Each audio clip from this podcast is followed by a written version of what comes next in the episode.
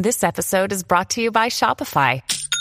Forget the frustration of picking commerce platforms when you switch your business to Shopify, the global commerce platform that supercharges your selling wherever you sell. With Shopify, you'll harness the same intuitive features, trusted apps, and powerful analytics used by the world's leading brands. Sign up today for your $1 per month trial period at shopify.com/tech, all lowercase. That's shopify.com/tech.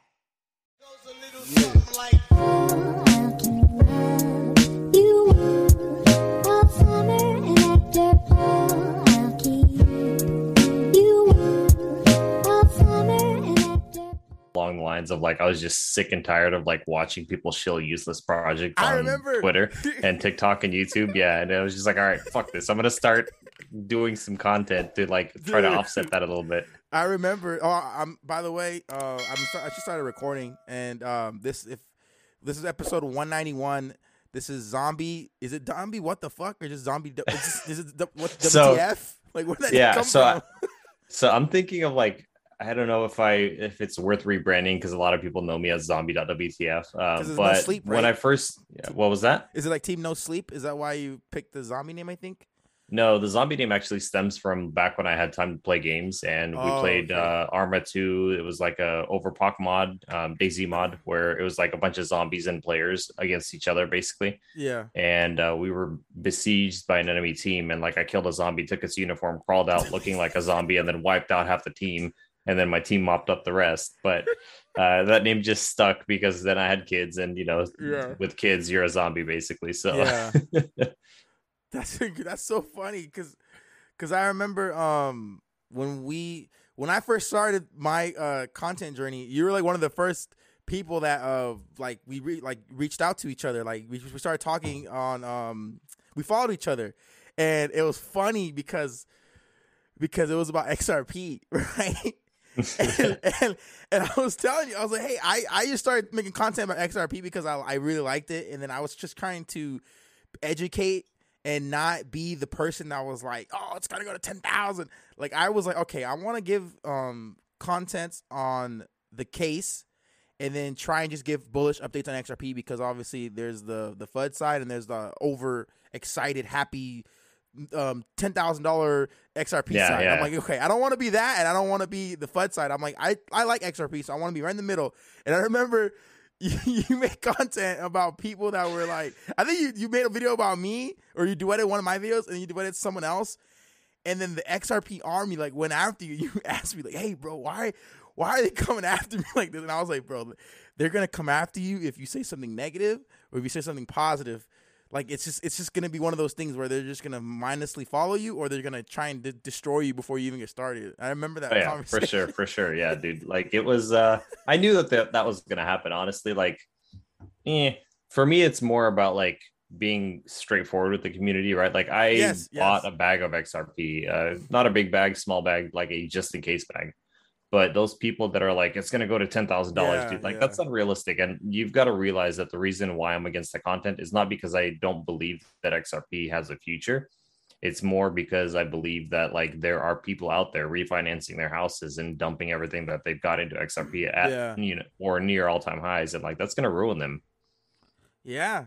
And it's the hopium that people are kind of shilling, because I don't really necessarily agree with the community that's super the maxis, right? Because that's why I decided to when I started my content, I was hey, I want to not be the XRP army. I'm gonna start the XRP family, where it's hey, this is not the hopium, and I don't support them going after and targeting people that just try and bring their truth, right? Because everyone has the right to their own opinion.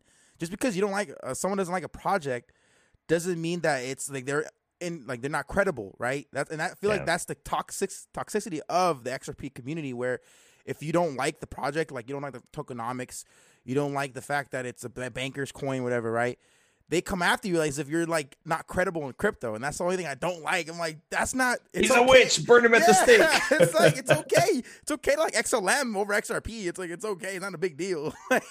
My bag in XLM that I bought in 2017 was much higher than what XRP was, And it was simply because of the fact that it wasn't a banker's coin. And like, I'm not a big fan of banker's coins. Yeah. I think that there are other projects out there that can do what, you know, XRP promised at the time. Now they've obviously, you know, done some upgrades and stuff. And so like, they're looking a little bit more promising than they were back then. Yeah. And I think that that's probably a part of why the SEC is going after them. But in the overall, like, scheme of things, for me it was mostly about like keeping it real and keeping it honest with people versus like attacking XRP. Like it did make for some great content though. Like there was this one time where I was like under a blanket and I'm like, are they gone yet? Yeah, that was the one where I was like, oh, you're gonna be good, because you're like, where they gone? Okay, no. He came back. It was great. And then and I remember the moment. I remember distinctly the moment your like channel or your TikTok channel blew up was the wallet, the Trust Wallet hacking video. I don't know if you remember that. You made a video about giving people just people getting their wallets hacked and stuff. I think I still have it pinned in my I think I still have it pinned. Let me see. You blew up because I was like, whoa! And then I remember doing it because I got hacked too. Someone hacked my Trust Wallet. I left it. I think I left it connected to another like site or something. Trust Wallet just makes it super easy. It's like the whole scanning QR code to log in. Yeah, and you can also scan QR code to like grant access to your wallet or something like that. And so if people aren't paying attention to what like the message is after they scan the QR code and just hit accept, like that's how people were draining their wallets. I don't know if Trust Wallet's fix that or not. Like I haven't used Trust Wallet. Yeah, I haven't used Trust Wallet in ages. Yeah. So like that was like, so when you started your crypto content creation, right? Because you were like, when you were doing your gaming, were you creating content prior? Not crypto content, just content in general. Yeah, I think like, so if you go to my YouTube channel, I think I still have some like old gaming videos from DayZ basically. But it's been like forever since then, so I don't even know if you could find them or not. I think because I subscribed to your YouTube. I actually just subscribed to you earlier today because I didn't realize that I wasn't following you already. If you go to zombie.wtf/yt for YouTube, it'll take you directly to my channel. Zombie.wtf.yt. /yt. Just paste that into your browser, like the URL.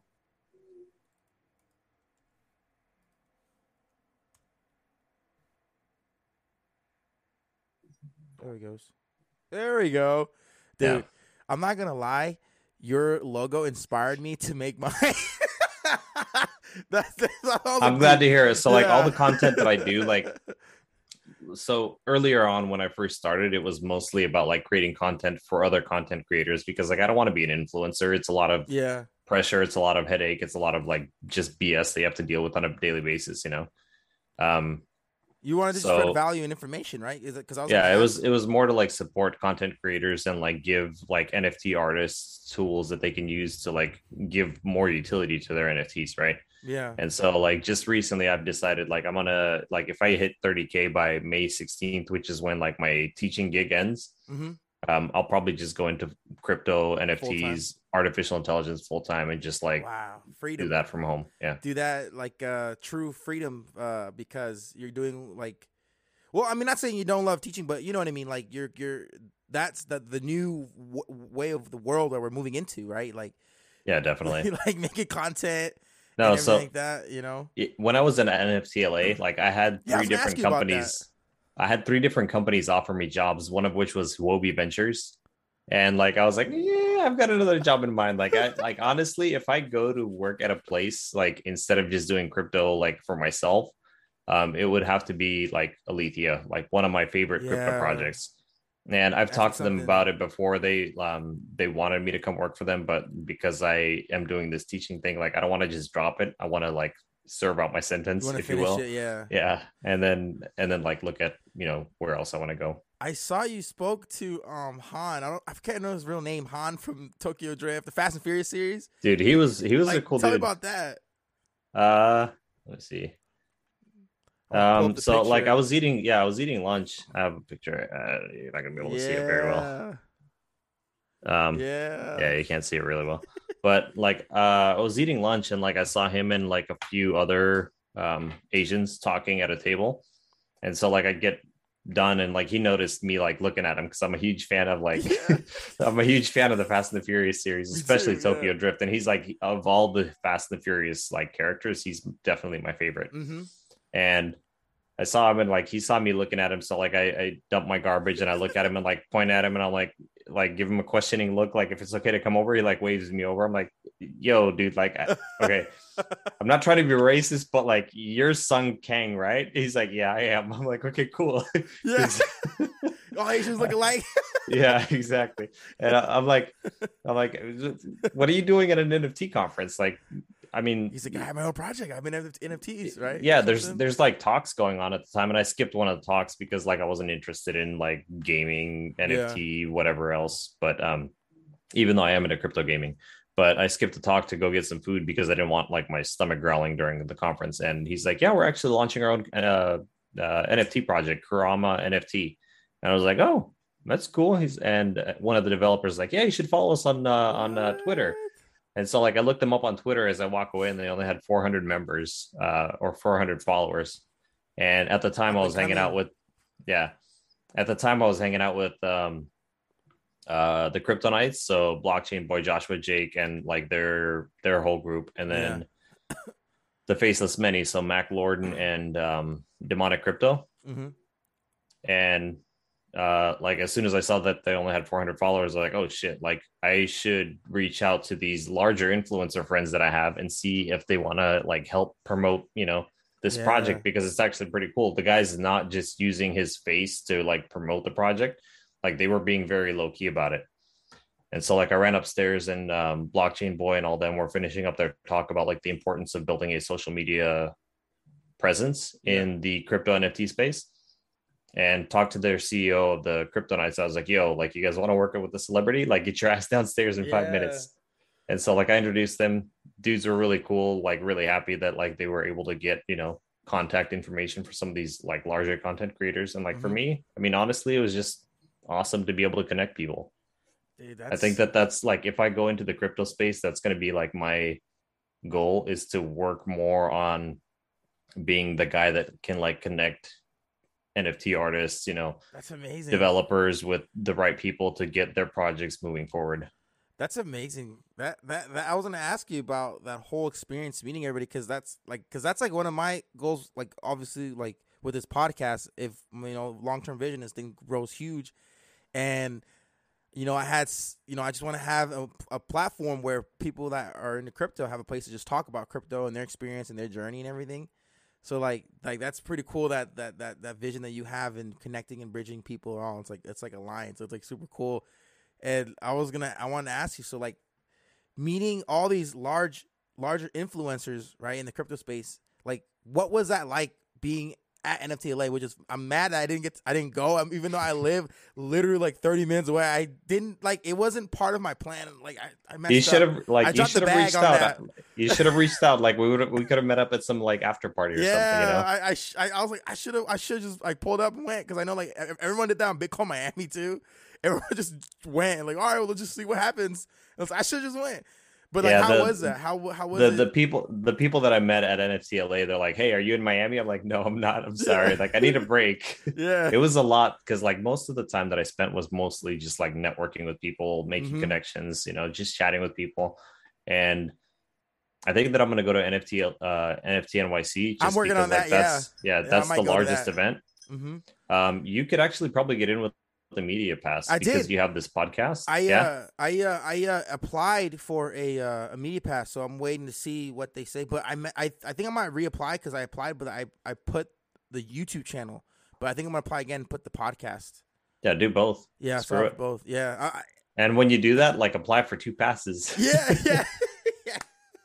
Dude, I'll let you know. Like, are you trying to do that too, the media pass and everything, or are you trying to go to NFT? So what I'm going to do is I'm going to apply for 2 passes and see if I can get 2 passes. And meanwhile, I'm going to just purchase one pass. And then if I don't get the media passes, then like I'll at least have one pass. If I get the 2 media passes, then I'll probably go with myself and like maybe take my wife with me or something.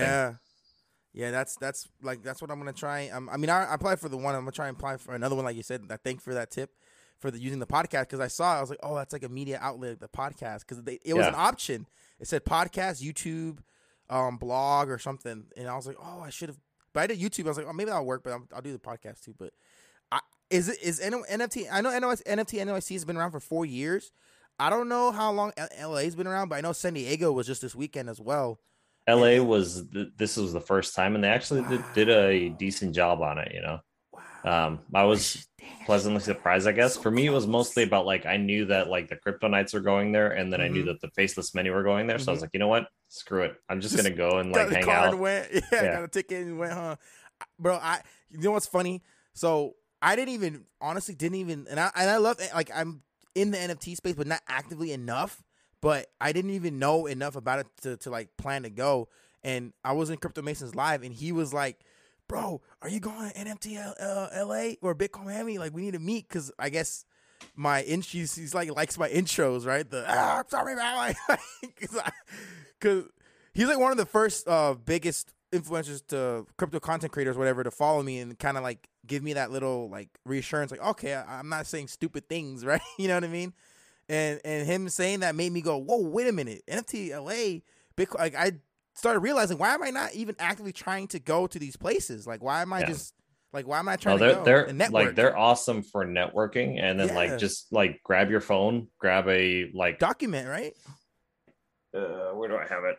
Because I saw you were making content with a bunch of people, networking, went to the parties. Like, I'm like, that's like, I want to like Blockchain Boy, Joshua, Jake, and all of them, like, we just went and just meet them all, you know, and because we all follow each other, but it's like it's a different experience when you actually go out there. Yeah, it's all like-minded people, and it's definitely different when you meet in person. I was trying to find my like lavalier mic that I have, that I just plug it in my phone, and then you can like interview with, you know, like a little microphone. Oh, that's so cool. But I don't focus mostly on interviews. For me, it's mostly about like building the connections and then like connecting those people to the right people. Yeah. But like somebody like you definitely could benefit a lot more from these events than myself, even because of the fact that like you are focused on the podcasts and about like just getting information from people. So I mean, like I went there like with the goal of like just meeting people in real life that I've already made friends with online, and like it worked out really, really well, actually. I mean, there's this. I won't say who, but one of them called me a Swiss Army knife of crypto, where it's like, it's like, dude, you do everything. And this is after I introduced him to Sung Kang, and too many people that I've met. And like, they're like, how the hell? I'm like, I don't know. Just, dude, go up and talk to them like normal people. They're used to people like running up to them and be like, oh my God, can I take a picture? And then they snap a picture and then they leave. Like these, like they're real people. They just want conversations. Shit. Just don't like, I guess, fanboy and be the average person that's like, oh my God, can I get something from you? Like, it's just like a regular person, treat them like a regular person. Yeah. That is amazing, because like NFT NYC, I obviously started doing research now, and I'm like, okay, like what are you trying? You're trying to go, and when what is your going to be your goals when you get out there? Since you kind of already met the people that you made online already, and are you still going to establish more so of the connectivity of everything and meeting other people and stuff like that? Yeah, so there was a lot of people that weren't at NFT LA. For me, it's going to be mostly about like making more connections. Yeah. And then like, I think that Alethea is going to be there because they weren't at LA because of the fact that the CEO was at Binance NFT Week. Oh. And so like, it would be awesome, I think, in my opinion, for myself at least, to like connect with one of my favorite projects teams and like just sit down and chat with them, you know, in person versus like exchanging emails every now and then. That's amazing. And so like I was gonna say something. You said the Binance what was it? NFT Week. Yeah, so Solana had some this weekend or last weekend as well too, and I heard like it got shut down halfway. Yeah, the hackathon or something like that. Yeah, so like, there's. I'm sorry, I don't want to like make fun of it, but I love the videos. They're like, even their events, even their hackathon crashed. Solana crashed, and so did their events. That's messed up. Sorry, like Solana NFTs like are awesome. Obviously, you know, they're better for the environment than Ethereum are for now, and like all this other stuff. But like I love the memes. Yeah, me too. That's why I'm like, so fascinated by how many events there are, and there's actually going to be so much more moving forward, right, as we continue this journey into crypto and content creation, etc. It's like you can't go to them all, but it's like it's still, I just wish I was, you know, we were able to go to them all. Like are you a fan of Gary Vee and what he's doing with VCon and his NFT projects and stuff like that? Yeah, well, I mean, if it didn't cost, you know, tens of thousands of dollars, I would own a VFriend. Yeah. I think that, so here's a fun coincidence. So one of my followers is like, hey, I'm whitelisted for VFriends version 2. And he as soon as I saw that, I added him so I could like DM him, because I only have DMs set up for friends on TikTok. And I'm like, yo, are you serious? He's like, yeah, you want one? I'm like, sure. What? So he's like, okay, I'll mint them, and then like we'll figure out a way to exchange them, because they're like $1,000 each or something like that for the V2s. I think it was 1,000. I don't know. I haven't looked into it. How do you get whitelisted for V2? You have to have own a V1 or something. I think you have to own a V1. Man, let me turn my sound down. He made it so exclusive to where you either sell and get your money in the beginning, or you just keep holding for the next. I've known Gary, of Gary Vee since like 2014, when he first started doing like marketing content. And like the guy, like as much as I don't hate me for it, but dislike him because of like his attitude and the way that he talks and the way that like he cusses, his brass. As much as I dislike him, like that guy's a genius. Yeah, marketing genius. And like I was looking into like, let's say like okay, how do I attend VCon? You can't even attend VCon unless you own a V1 NFT, a VFriend NFT. Yeah.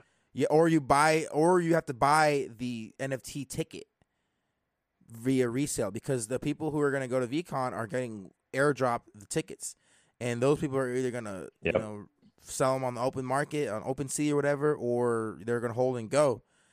It's like, man, like if you want to buy one, it was like 3,000, 4,000. It's like one ETH so far. Like, dude, like the original, like the V1 VFriends, good luck getting those. Yeah. Nobody's going to sell them anytime soon. I'm trying to find the guy. And they were all just doodles. It was just random little doodles. So. These little doodles. $1,000 in gas fees or $1,000 in ETH plus gas fees. But he has to wait 12.5 days to mint, and that was on Wednesday. So like as soon as that 12.5 days hits, like I'm gonna send him a message and be like, yo, like we doing this? Yeah.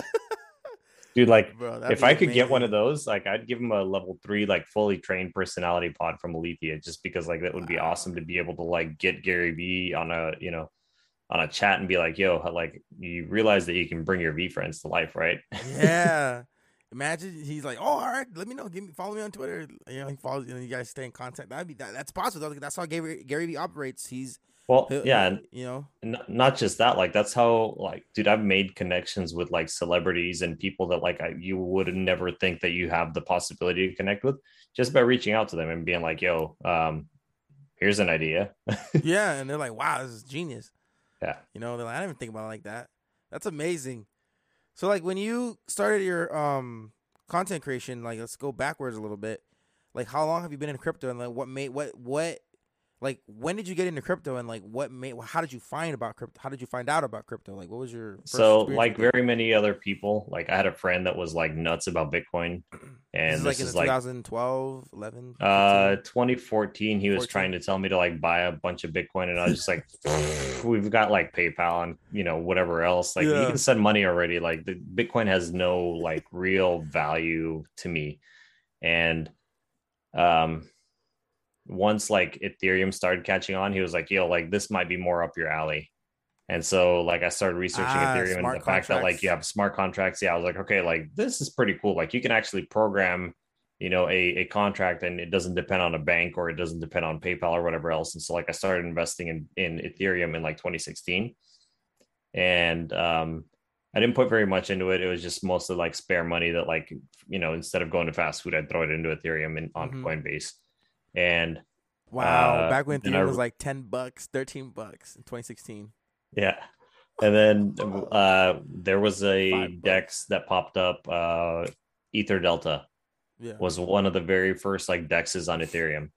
And so like I started using Ether Delta, investing in some other projects. And like, that's when I realized that like, oh shit, like not only are smart contracts cool, but like you can like 5 to 50x your money, you know, within a few days by investing in the right projects. And so like I started researching some and investing in projects. And like by the end of 2018, there were some like really neat projects, but the market was starting to die down. Was that after the bull run? Yeah, after the bull run. Bear market. And so I decided to like just put my money into like projects that I thought would do well over the next, you know, 5-10 years, and then just like leave it alone for a little while. And did exactly that. I bought Enjin at like 3 cents at the ICO, and then when Enjin, it dumped, I love Enjin. You got dude, Enjin at 3 cents. It gets better. Enjin after the ICO dipped to like 1.8 cents, and so I bought a lot more of it at 1.8 cents, and I held it up to like 2021 when it started going above $2. Like I sold a chunk of it when it got to $3. I sold a chunk of it when it got to like 345. I was like, nope. Not worth it. Sold the rest of it. Dang. Off of Enjin. I love Enjin too. And Enjin still has so much more room to grow where it is now, even though it's like $1.50 or whatever it is right now. Well, and like, yeah. And people ask like, how do you know that Enjin is going to do well? And I'm like, dude, like I played on Enjin's Minecraft servers. Like I knew that they were a serious company. So that was pretty much a no-brainer. Like these guys already have, this was before that. They are a multi-multi-million dollar company that already has gaming servers, so you know that they're not just gonna, you know, like pull their liquidity and whatever else and just leave the space, right? They are a gaming company, and they're working on being the gaming company for developers to be able to connect their projects to, you know, blockchain technology.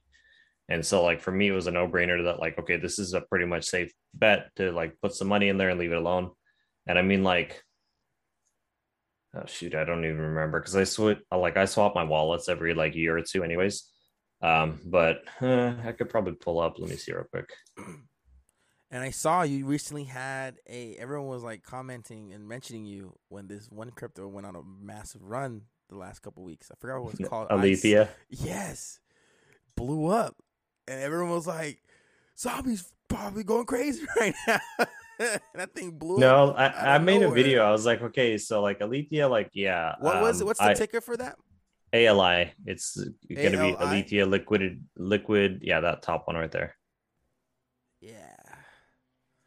I made a bunch of videos, right? But like, so yeah, the problem with my content is I don't tell people to buy and I don't tell them like price predictions and whatever else. Like for me, it's mostly about like, okay, is the tech cool? And is it going to be around in a few years? Right.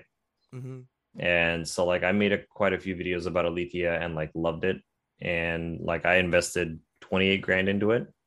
That's between the personality pods and the token. Yeah. And so like when it spiked up to 10 cents, I sold my initial investment because that was like 3, 4, 5x or so of like my initial cost of it.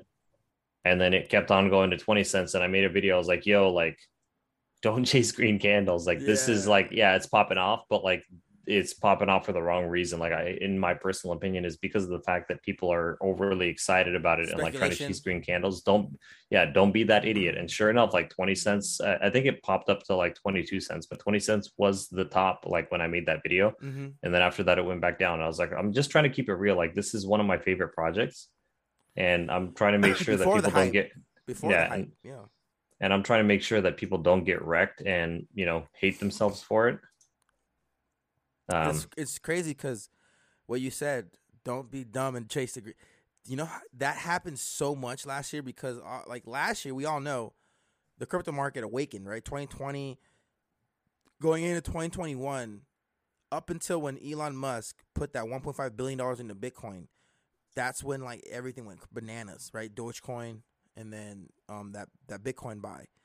Yeah. Everything pumped with fake speculative money. VXV, LCX, even Quant, right? And these are all legit projects, in my opinion, right?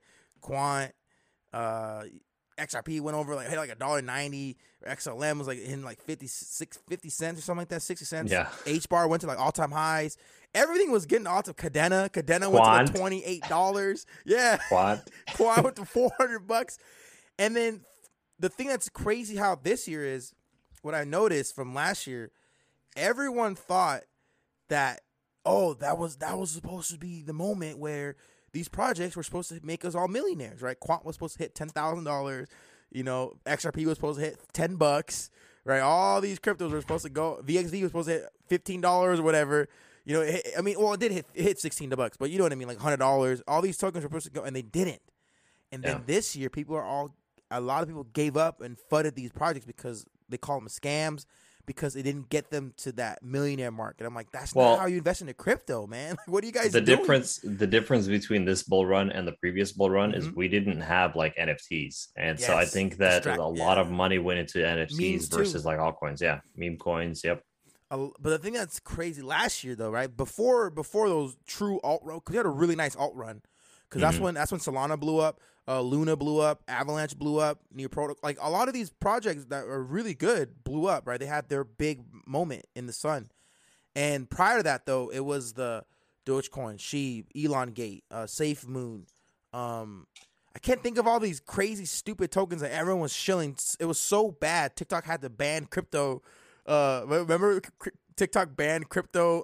Buy this token right now. Yeah, you can't do that anymore, right? You get flagged. So, and that's part of like the big reason why I don't do like you should invest in this token or you should do this or you should do that. Like for me, it's more about like just providing basic, general, like logical information for people that are new to the crypto space and to content creators, so that they don't make those mistakes and get banned. I've only had one video banned. And that was when I made a video about Fox Girls, like admins just being douchebags and, you know, mass reporting my stuff. And that's the only video that got like deleted and got me a 3 day ban, I think. Yeah. 3 day ban. Am I able to share my screen real quick or no? You should be able to. Hold on. Let me set that up. Because I'm sharing mine. So I'm going to share yours. I'm going to stop sharing mine and then share yours. Okay. So this is one of the, I might need to hit the share screen. I think it's this one. Yeah. I want to see how I can make it bigger though. I think I can make it bigger. I think it's this one. Nope, not that one. Is it sharing? Is it sharing the wrong one? Alien friends. Okay. Hold on a sec. That's the wrong one. How do I get back to? Whoa, how do I want to make sure that they can see, the screen, like if they could all right, let me do a new share real quick. Share screen. I just want to make sure that okay, so it's sharing the Etherscan screen, right? But I want to make sure that it shows large. No, like I was just gonna show you real quick. So like this is one of the transactions that I did for like Enjin back in the day, 2017, November 4th. Mm-hmm. Bought 25,000 Enjin for $465. What? And the current value, even after like this dip, is $38,000. So I sold it like near the top. So it goes to show you that like you can spend $500 on a project that like is a solid project, and in the future, like it's going to be worth like real money. You know, as long as there's a serious team behind it. Yeah. So like in my opinion. That's why I go after projects like Alethea, where like they have a solid team. Enjin? Through Enjin. No, you're talking about how I found Alethea or Enjin? Yeah, Alethea. Actually, I was building a machine learning computer. It's actually like right behind me because I just bought a graphics card for it. But I was building a machine learning computer and I was like doing research into machine learning and artificial intelligence. And then like the Google algorithm knew that I'm interested in crypto and NFTs. So like that was one of the search results of Alethea creating these intelligent NFTs that are like AI powered. And I'm like, oh snap, like this is pretty cool. So I started researching it and saw that like they're severely undercovered. And honestly, like why I love the project over any other project, not that like it's my favorite project, it's one of my like top five. But why I love this project over a lot of other projects is because of the fact that they don't market before they have the tech ready. Like you can literally go into the website, you can interact with the artificial intelligence and like test out the technology before they start marketing it, you know? And so like people that are like, I chatted a little bit with the CEO of the company, and he's like, yeah, the goal of this is to get people that are interested in artificial intelligence into it first. and have them help build out the ecosystem by like training these INFTs, these personality pods, the AI engine with these data sets, and then rewarding them. And so like to date, I think they've given out like over $5 million in rewards to the early adopters of the project. What? I myself like won 2 personality pods and like I gave them away because I felt bad. Yeah. Do they own these NFTs on their platform? Yeah. So they own these NFTs that are on here. Fair Lady. That's family. That's so cool. Yeah. So you're going to be able to fuse a personality pod with a Fame Lady Squad NFT and bring like your Fame Lady Squad NFT to life and like be able to communicate with it, chat with it, just like have it do things at a certain level. I think at like a level 4, it can like create generative art for you, whether it's music, whether it's text-based art, whether it's, you know, other like actual visual art so that you can create like AI generated NFTs. It's pretty cool. That's amazing. Yeah. Now this is cool. That's dude, like, have you seen any of the conversations that I have with the AI pods that I'm building out, like the very key one? Yeah. I saw some. I was like, what the heck is going on? It was just like they're talking. It's like people were like, what the heck? Like I was freaking out a little bit. Oh, this is crazy. Yeah. So imagine that, like that green orb that I'm talking to is a Bored Ape or whatever else that, like, in the future, very near future, by the way, you'll be able to fuse it with your Bored Ape. Mm-hmm. And then have your Bored Ape like hold those conversations not only with you, like AI, right? But like, it's like yeah. So not only with you, but like you can turn that Bored Ape into a virtual influencer and then have it be on your website, have it be in the metaverse, have it be like on TikTok, like everywhere at once, and like just generating free content for you with those conversations. Like it's pretty sick, man. That's like that. If they once they get it to where the masses can understand and figure out how to use it, it's going to take off. That's incredible. Yeah. I'm going to research more into this. This is so cool. Dude, like if you go to my YouTube channel, like I fell in love with this project. Right here. If you couldn't tell. AI to tell me story. So go to playlists. Every 28 seconds, watch that one real quick. A new business gets Make sure your sound is on. This one's Shopify. Actually pretty sick. We got it. That's over. Alrighty, so I mentioned that this project keeps blowing my mind, and Clo.olo from Discord suggests it's lagging on my screen. I've got to try this for myself because I haven't built any creativity. I don't see any sound coming on your OBS, by the way. Hey, I was actually kind of hoping that you could tell me a story. Sure, I'll try. Tell me a story? Once upon a time, there was a young boy who wanted to become a fisherman. And then what happened? Then the young boy became a fisherman and started fishing. I'm on the edge of my seat. Continue. The young boy caught a fish, ate it, and got fat. Oh no, obesity's no joke. What happened then? The boy didn't care anymore. He stopped going fishing. Does the story have a happy ending? Of course, the boy learned from his mistake and became a fisherman again, and had a successful career as a fisherman. You know what? That's actually not bad. The moral of the story being, don't get complacent, don't get lazy. You could almost take that idea and turn it into a kid's book. You turn into a kid's book. That's right. You totally could. Like, you can take that like level. I mean, if you had a level 4 personality pod, it can like create that generative like text for you and turn them into kids' books. Do you remember? Go ahead. Do you remember that app? I forgot what it was, but you can just type a message and it just start talking to you, and like you could like type in half lyrics and it'll finish out the lyrics for you. I can't remember what the name of that app was. It was like an AI text. Like if you were bored, you could text and it'll talk to you. Yeah. It's like similar to that. I forgot what it was called though. Man, dang it. It wasn't like the virtual girlfriend one. It was something else. I made fun of the virtual girlfriend one. But like, I mean, like with these INFTs, like you could like create, you know, that what the original goal for the CEO was to make these assets that you can like feed it like information about your culture, right? Like I'm from Ukraine. I can feed it like information about like how I grew up, how like what the traditions were and all this other stuff. And it would preserve culture, right? Mm-hmm. Because humanity in its nature is destructive. Yes. And this way, like you could have culture preserved in an NFT that would be like forever saved on the blockchain.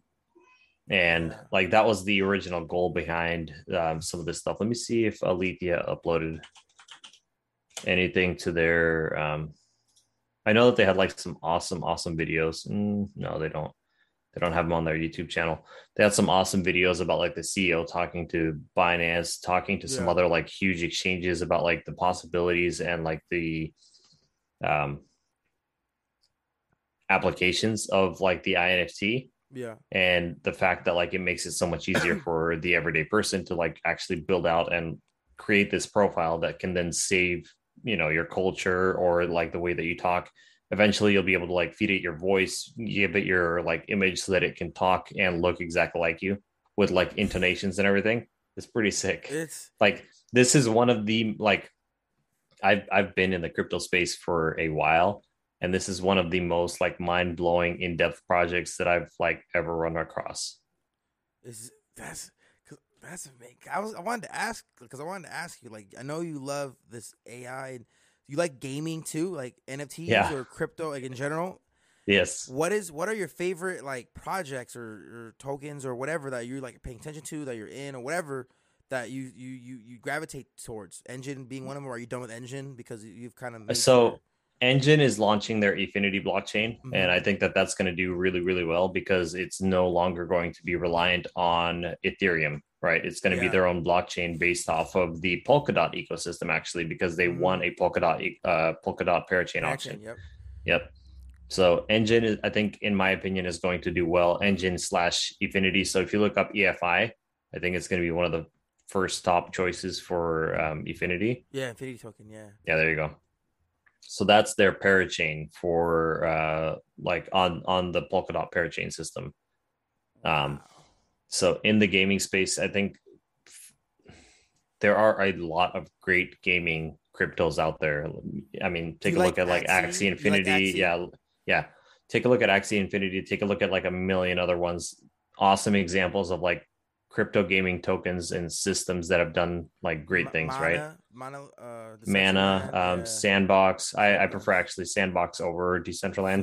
There's Gala, a couple of others that are too. Gala's awesome. Gala. You have, I mean, take Victoria VR, right? They're building the metaverse. Oh yes. It's pretty cool stuff. But like, what Enjin is doing is they're building a with Efinity, they're building a framework where developers like Rockstar Games can go, or Blizzard can go and like apply NFT technology to, you know, their existing games. So they're building a toolkit, and like for me, like that's the better play in the long term, because like what happens to Axie Infinity when another Axie Infinity comes out with better graphics? Yes, like Unreal Enjin graphics type. Yep. That's, and like what happens to, I don't know, Decentraland when Roblox decides to launch a blockchain-based version. Like Decentraland, don't get me wrong, awesome project, but it's gonna fail if Roblox were to enter the space. Yeah, or even like Minecraft, they have millions and millions of users. Like if you go into a Decentraland server anywhere, play to earn. Like there's Fortnite. Yeah. Fortnite goes into the play to earn venture. Yep. And whatever blockchain they partner up with or make their own, right? That will destroy a lot of these metaverse type tokens, especially which whatever they choose, if they decide. Which I think they will ultimately. Every game will need to incorporate. Well, like take Microsoft, right? Microsoft is going heavy into the metaverse with the purchase of like Blizzard. I think it was Blizzard, right, that they bought.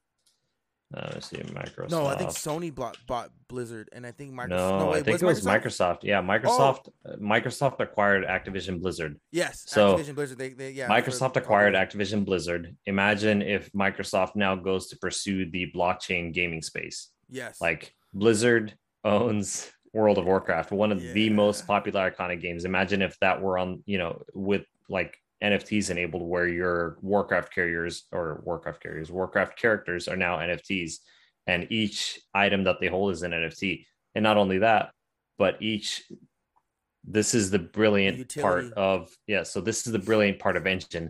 In Warcraft, you can have a sword, and then let's say you switch over to Call of Duty, and that same NFT is like retains the skin, but is now a gun in Call of Duty, right?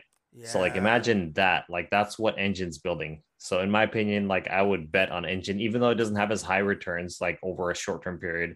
I think that over the long-term, I think that is the way to go, is to invest in these like infrastructure projects and these projects that are building these developer toolkits to enable people like Blizzard, like Microsoft, to just plug and play their existing games into, you know, blockchain technology.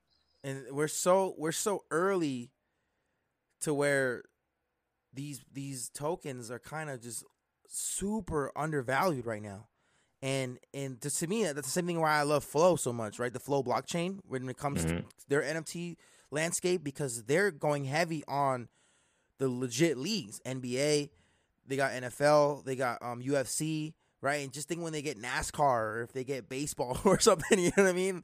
And that's why I'm like, everything is so highly undervalued. Dude. People want to make the $1 million in one day, dude. I'm like, if you over time invest into these, your life will change. One sec. So, like, I'm a big fan of, like, physical collectibles, right? Yeah. And, I mean, like, one sec. I see your Star Wars. You like Star Wars, too? I like Star Wars. Star Wars, dude. Like, I'm a Marvel guy. Marvel? Yeah. You see, I got the Marvel poster, and I got the whole Avengers posters all around my room. Like, I don't know where my Pokemon cards are, but like I have Pokemon, Magic the Gathering, dude. It. Like Pokemon and Yu-Gi-Oh are my thing, and Digimon. Pokemon, Yu-Gi-Oh, Digimon. I did a couple of like Pokemon content videos where like I was opening some stuff and like people loved it in the crypto space, and I was like surprised. I'm like, okay, like maybe I'll do some more in the future. Yeah, but. Who doesn't if you're a fan Pokemon? Of like, dude, if you're a fan of like physical collectibles, I don't know if you've seen the more recent video that I did about like DC Comics and HRO.GG. Yeah, was it about Veve? So yeah, it was a VV competitor. I always say Veve, but VV competitor. Yeah. Okay, yeah. VV competitor, and like so they've got like these physical cards, and like this one's like one of the epic ones that I got. That's at the Batman LA. From the new movie. Yep. That thing sounded so nice. Dude, movie. Check this out. They made it to where the physical collectibles, you can scan the QR code and it mints an NFT. What? Yeah. So not only do you own the physical collectible, but you also own the NFT. Too. And then if you want to sell this one and like somebody scans the code, then you have to approve the transfer of the NFT. Otherwise, like this piece of paper, as cool as it looks, is useless. Yeah. That's the power. Dude, like, that's brilliant. Imagine if, like, Pokemon, Magic the Gathering, Yu-Gi-Oh!, like, baseball cards did stuff like this to where, like, you've got the physical card, which, like, people, you know, that are old school love the physical card. And then you have the NFT, which is, like, where everything is going. Yeah. Like, this is, like, future-proofing. I got to put it back in the sleeve. Don't dent it. Right. That's... It's cool, you see, because this is stuff that, like, people... around, you know, like me in general, not me in general, but like people in general, right? You kind of like talk about this stuff and you're excited about it, and most people around you probably are just like, okay, right? Or they're not excited as you are, right? Would that happen to you? I know you said your friend got you into crypto, but did it happen to you as you started going down the rabbit hole of crypto, NFTs, blockchain? Did people around you start thinking you're like a tin hat person? You're like, all right, that's why I'm gonna just start, you know, having. Their goals were like just to get rich and make money, and yeah, like I'm not trying to bash on them, but like just straightforward honesty, they all lost their money or lost most of their money in the crypto space. For me, it was more about like long-term investments, and like this is why I've had a lot of people make fun of me for, you know, like take the most recent example of like Alethea when it pumped, and I had $134,000 in profit that I could have cashed out. And I made the video that like, okay, don't chase green candles. This is probably the top. Don't be an idiot. Yeah. And I showed that I have $134,000 in profit that I could cash out and like buy back in at a lower price if I wanted to. But like for me, like I said, most of my investments are long-term. And so like I left it, and I made a more recent video. I think it was like a day or two ago, probably just a little bit over a day ago. Yeah. It went down by more than half. Yeah. And like for just to like, I made the video not to flex, but more to just show that like when I say that like I'm holding on to something, like I'm holding on to it. And if I was like just chasing money and I sold it and then like the token kept going up, then I would feel like shit, because then I wouldn't have any tokens to interact with the ecosystem, which like that was the whole goal of the like me buying tokens, you know, for Alethea. Same thing with any other project like Enjin. Like myself and a few friends bought it at the ICO, right? And when it started dumping, like they sold it and like, fuck this, I'm going into Tron. That worked out well for them. I'm going to Tron. Everybody's talking about Tron. I'm going into Tron. And I was like, you guys are idiots. You know, like okay. So full disclosure, like I bought Tron at 1/5 of a penny. When it hit 15 cents, I sold half. When it hit 30 cents, like I sold the rest of it. And when it hit like 25 cents, they sold their Enjin at a loss and bought Tron, and then like got shit on because everybody in, you know, on YouTube and Twitter was talking about Tron is the next big thing. And I was just like, you guys are idiots. Like there's no way that it's worth, you know, like 100x of what it launched at. And like for me personally, like long-term investments have worked out really, really well. And like, I'm just going to stick to it. Like, yeah, I could have made, you know, six figures on Alethea by selling the token at the height, like at the peak. But then like, what if it had continued going, you know, it's much easier for me to like, okay, like this is a moon bag. Like, I don't give a shit. Yeah. My goal, like my next goal, like I don't share like price targets or price predictions or anything for for any tokens on my channel. But like my next goal is more than double what the previous all-time high was. And like, until then, like I'm not selling anymore. Once it hits that, I'll sell another chunk of it. And then if it continues going, if I see another like all-time high, then I'll sell some more and then buy back more, you know, at a discounted rate. But I try not to like predict the tops and bottoms because this is the crypto space. I mean, like Gary Gensler could sneeze and the crypto market goes to shit. You know? It is right now, literally like Bitcoin just touched under 40K. It's going to get worse tonight. China could mention something about the crypto markets and then like we, you know, you wake up in the morning with half your portfolio. Like there's no way to predict it. But if you invest in like solid projects that you know are like, they have decent people behind them, decent teams, decent tech, that's the way to go. Like you can then go to sleep peacefully, wake up peacefully in the morning. Like you see that it's down, you're like, you know, I'll wait another year. That's why I feel like last year, so many people were just trying to chase the riches, right? People were trying to chase those pumps and hit that 100x, and then when it and really sound fundamental projects, right? There's a lot. There's so many of them, and people bought into these tokens thinking that it was going to change their life, and it didn't, and they gave up on the project. They never really cared about them, and it happened to the likes of Zilica, and Zilica had a reawakening, and then it crashed again, but it had a reawakening in the month of March, and you see LCX blew up, and I love LCX, right? It blew up from 2-3 cents when I was buying it at to 68 cents. I didn't take any profits. I got hacked towards on the way up a little bit. I lost a big chunk of my LCX, but I didn't take any profits. I'm like, this is nowhere near where I think it's going to go. I'm holding LCX for the long term, you know? Like, and that's just an example of like how, what you're saying, people are should be investing. I'm not saying like should, but what I would think is the way to invest is believe in these fundamental projects and see where they're going to go, because we're still in such an early time of where the crypto space is heading. Like we're still, there's like, well, what was it? Like, you know, 7% of US is invested in crypto. And like, you like invested in crypto could mean Doge, could mean like Bitcoin, could mean Shiba. Like let's be honest. That's where most of the money is. It went into crypto last year. Just I would like, coins. I would bet six figures on the fact that less than 3% are invested in serious projects. Yes. And that's the thing. And people are paper handed. They buy in because it's trending on Twitter, it's trending on TikTok, trending on YouTube. And then they buy in. It doesn't hit the price target that every YouTuber or content creator is saying it hits. They sell it and find the next pump. And those people aren't going to make it long term. And I believe there's going to be a crypto purge too. I've said it on my channel a bunch of times. There will be a purge. 90% of these cryptos will be wiped out. The ones that are going to be left are going to be the Microsofts, the Googles, the Apples, right?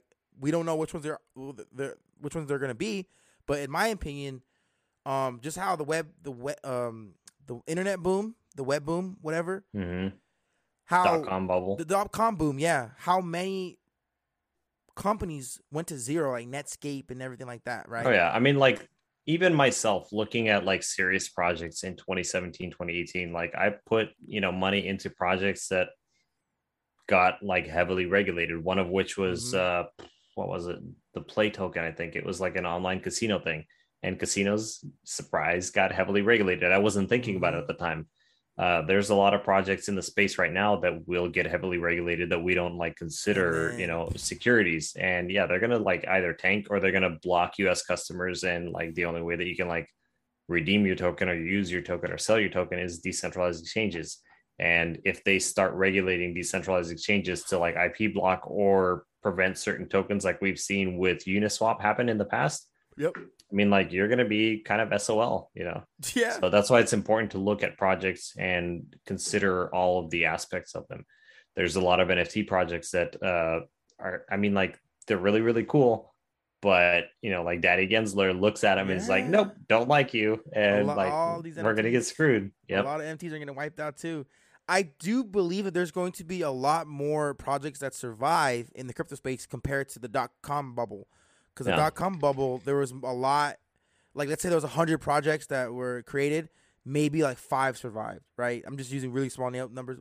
For the crypto space, I think there'll be thousands that survive, but compared to the 20,000 cryptos that are out there, right, there'll be like maybe 500 to 1,000 or something like that survive. It's still a lot more. It's a bigger opportunity, but the dip of success and non-success is the gap is going to be huge, though. Nonetheless, there's going to be way more projects that fail than succeed when the purge happens, you know. But I think there's going to be a lot of opportunity for people, and you could see the top 100 today is completely different than the top 100 in like 2017.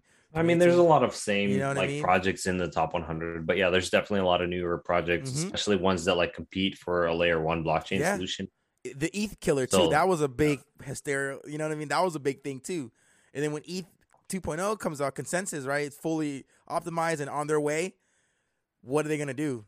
You know, what are these people? What you had a lot of like ETH killers, quote unquote, coming out in 2018 as well. I mean, XRP, XLM, they were all gunning for that spot. Yeah.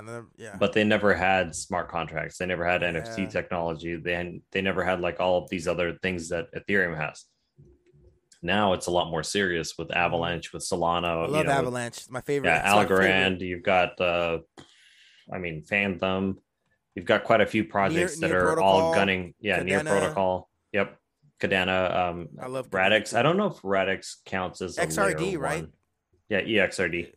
Yeah, shout out to Crypto Aaron. When I had him on the podcast, he brought this to me as well. Pro Vault is the one that made me aware of both Kadena and Radix. Like, so I threw some money at it, not a lot. I love Kadena. Mid 4-figure range, one of my favorites. Like, yeah, I'm down pretty bad on it, but like, it's one of those projects to where it's like, you know, sin forget. Yeah, sin forget. Exactly. It's another one of those like just in case bags for me. I don't know like the specifics and the technology behind it, but like when people that I respect mention something, like I will put a just in case bag in it, because like honestly, most of the money that I have in the crypto space is all house money from 2017, 2018, from Enjin and everything. Yeah, I love Thorchain too. Rune is really good project too. And weren't they working with what was it? Thorchain was working with somebody just recently. They had a partnership, I think they announced, but I don't remember off the top of my head who it was. I can't remember either. Because I know, and then with Kadena, if you're on Kadena, you have to look into Flux as well. FLUX. Flux is legit too. I just think that there's so much opportunity. A lot of people stay away from the dollar price range, like, you know, $5, $7. Everyone wants the under a penny. Everyone wants the buying $100 gets you like 10,000 tokens, right? Like that's something that I've noticed a lot too. And today I finally made a video about, I like pre-search, LCX, which I've been talking about on my YouTube, right? And the questions that people ask, or it's like, man, like, that's crazy how, like, people have no idea about a lot of these cryptos. Like, like what, how are you, what are you learning about crypto? Like, like, they don't understand when you look at the partnerships, the tokenomics, right? Their objective, their purpose, why they're even in existence, things like that. They're just, it just blows my mind of how people still have that, like, meme coin research strategy. And this is part of the reason why I decided to start, like, creating content, is because of the fact that like people will see somebody mention something on YouTube, Twitter, or TikTok, and they're like, okay, I like this project because Zombie said to like it, you know, or because Cryptologic John said that this is awesome and this is going to, you know, $1,000 or whatever. And it's just like, I try to stay away from price predictions and like, I don't even put in price. Stuff. Yeah. I try to stay away from stuff like that because of the fact that like a lot of these projects are not going to be around in another 4 years. Yeah. Especially now with the SEC getting more funding and like doing more stuff with, you know, crypto, yeah, there is a higher chance that like the top 100 is going to be, you know, the top 5, 10, 20. Yeah. Like, do you like HBAR? I respect a lot of people that like HBAR. I'm not a big fan of like more corporate centralized projects like this. Like I was a bigger fan of Fantom, but I didn't hold either just because of the drama between them. FTM Fantom? Yeah. Yeah. Yeah. Unfortunately, what happened to them? Well, it was interesting because like the guy that left, I think that the news got over exaggerated. Andre, the guy that left, was not like the lead developer on it. I mean, there's a ton of developers on any given project, right? And that's like, let's say you, me, and the rest of Cryptalk is working on a project, and then you decide to leave, right? Or I decide to leave, and then the project just tanks. I think that the news was amplified by competitors of Fantom because of the fact that they don't want it to succeed. And so there's a lot of drama, a lot of politics in the crypto space now. Versus, you know, 2017, 2018, where it was like, this guy's working on Ethereum, this guy's working on Enjin, you know. He was partnered with Danielle on Time and stuff like that when they were doing that little. Andre, no, I don't think he was. That's what I heard. I heard that he was going to do the back end work with Danielle, and then Danielle like left, and then he had to take a lot of press, and he was freaking out because he's very behind the scenes type of guy. I think they like announced something. I gotta find it again. You might be right, but I don't know. Yeah. Like the fact is that like a lot of developers get a lot of pressure from these newbie investors that are like, you know, I own, you know, I put my house, you know, I mortgaged my house and I put all that money into Fantom, for example, right? Like, why aren't you guys doing more stuff about it? And all this pressure that builds up on these developers, like these developers don't actually get that much money for the amount of like value that they're bringing to everybody else. Mm-hmm. You're in finance, not Time Wonderland. Wait, what? Year in Finance is what they were working on, not Time Wonderland. Oh yeah, it was what I guess what I was trying to remember was they had a collaboration of something. They were trying to do something together because Danny was trying to bring Time Wonderland into Fantom, which he did. He was trying to incorporate and bring it over to Fantom, and he was having problems. Like that's when he took over Sushi Swap, and then he was leaving Trader Joe. There was like the liquidity problems. And then they were like working on something. I found there was like a tweet they tweeted out, and they were working on something together. I guess. Yeah, it could be. I don't know. Yeah. Like anything with like stupid high APY, I just ignore. For me, it's like those guys that made videos of like, this is probably a scam, but I'm gonna put, you know, $1,000 into it. Like that's no different than promoting it and being like, this is a decent project because you're willing to put money into it. So you make a video about it, and other people are willing to make like put money into it. Yeah, I like for me, anything that's like insanely high APY, I just ignore. For like, good rule of thumb is that if it's APY, if it's high APY and it sounds unbelievable, it's probably bullshit. What you want to go for is the projects with high PR because the difference between APY and APR is like substantial. Like Anchor, I love Anchor. Yeah, you know the difference between APY and APR, right? Not fully. So APY is the percentage that you're getting at the end of the staking period. Mm-hmm. APR is the percentage that you're getting today. So got you. 1,000% APR, like you're going to get 1,000% on your current investment versus like 1,000 APY, which is like you're going to be getting your 1,000% at the end of the year. So you can be starting off with 1% and then it increases the longer that you hold it. So like anything that's APY and like a stupid high APY, I just tend to ignore because of the fact that like it's term. Usually it usually requires you to lock your stuff in for a longer term and hold it. And like it, I mean, think about it. What does that tell you? It's a Ponzi scheme more than likely. Yeah. It's a Ponzi scheme because they want the longer it goes. Oh, you got to hold for a year. You got to hold for a year. Yeah. You know, you can't get your money out now. Don't get your money out now. You're going to miss out. You know. Yep, exactly. And that's why like any project with high APY, like I just ignore it. If it's, I mean, like I've staked on projects that have offered like 300 to 800% APR.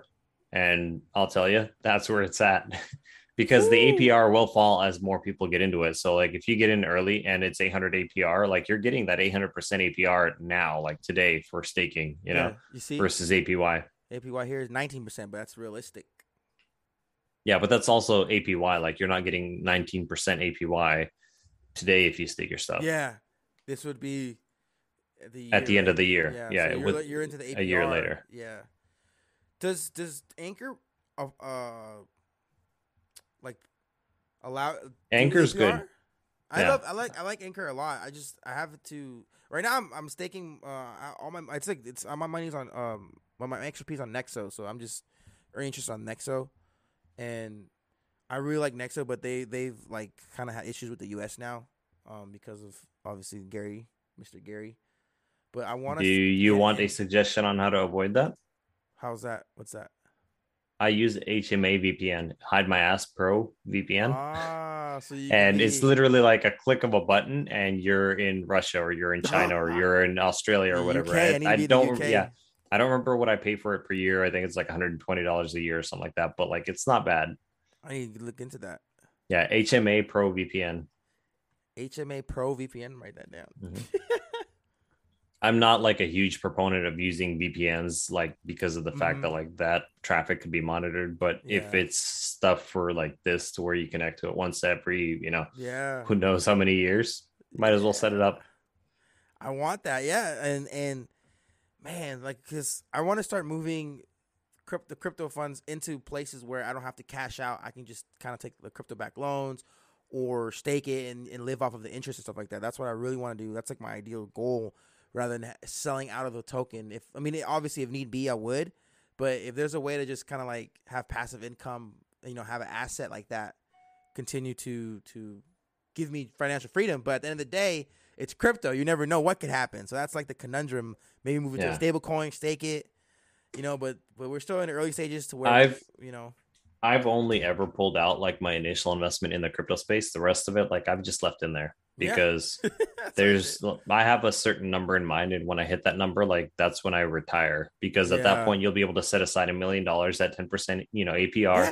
And get $100,000 a year from that 1 million. And then from the rest of the money, you can invest it into like real estate, businesses, other cryptos, whatever else. Like if you're getting that $100,000 a year in just stable coin staking, you're set. Yep. So like when it comes to your long-term goal in regards of content creation, do you see yourself doing this after you've kind of accumulated your true wealth, or do you like say, hey, you know what, I'm right off the sunset. I made my, I was successful. I did my part in crypto space. These videos will be here forever, right? That's the world we live in, the technology, and I'll make content whenever I want. Or would you be like Gary Vee and just keep going, even though you don't have to? Honestly, like I think I would keep going, just to like keep putting that content out there. I have kids. And like I would want to make sure that not only do they have like decent content to look at and learn from, but also so that they could like one day just take the torch and carry it on. Wow. I'm not like legacy. At first it started as a TikTok channel to offset some of the bullshit that's in the space, but like now it's going more towards like legit, like something that you can hand off, and like teach people for generations to come versus it just being, I'm going to make a TikTok video calling out this bullshit. You know what I don't know, like not like, do you like Big Boy Crypto at all, or you're not really, are you a fan of him? Yeah. He's like, okay, he is brilliant at making money, but when it comes to the crypto space and like keeping it legit and honest straightforward, like I mean, like I've watched a couple of his live streams and I swear like I could feel my brain cells dying. I'm not trying to be rude. I'm just being honest. It's what I admire about him is the ecosystem he built, like the company he built.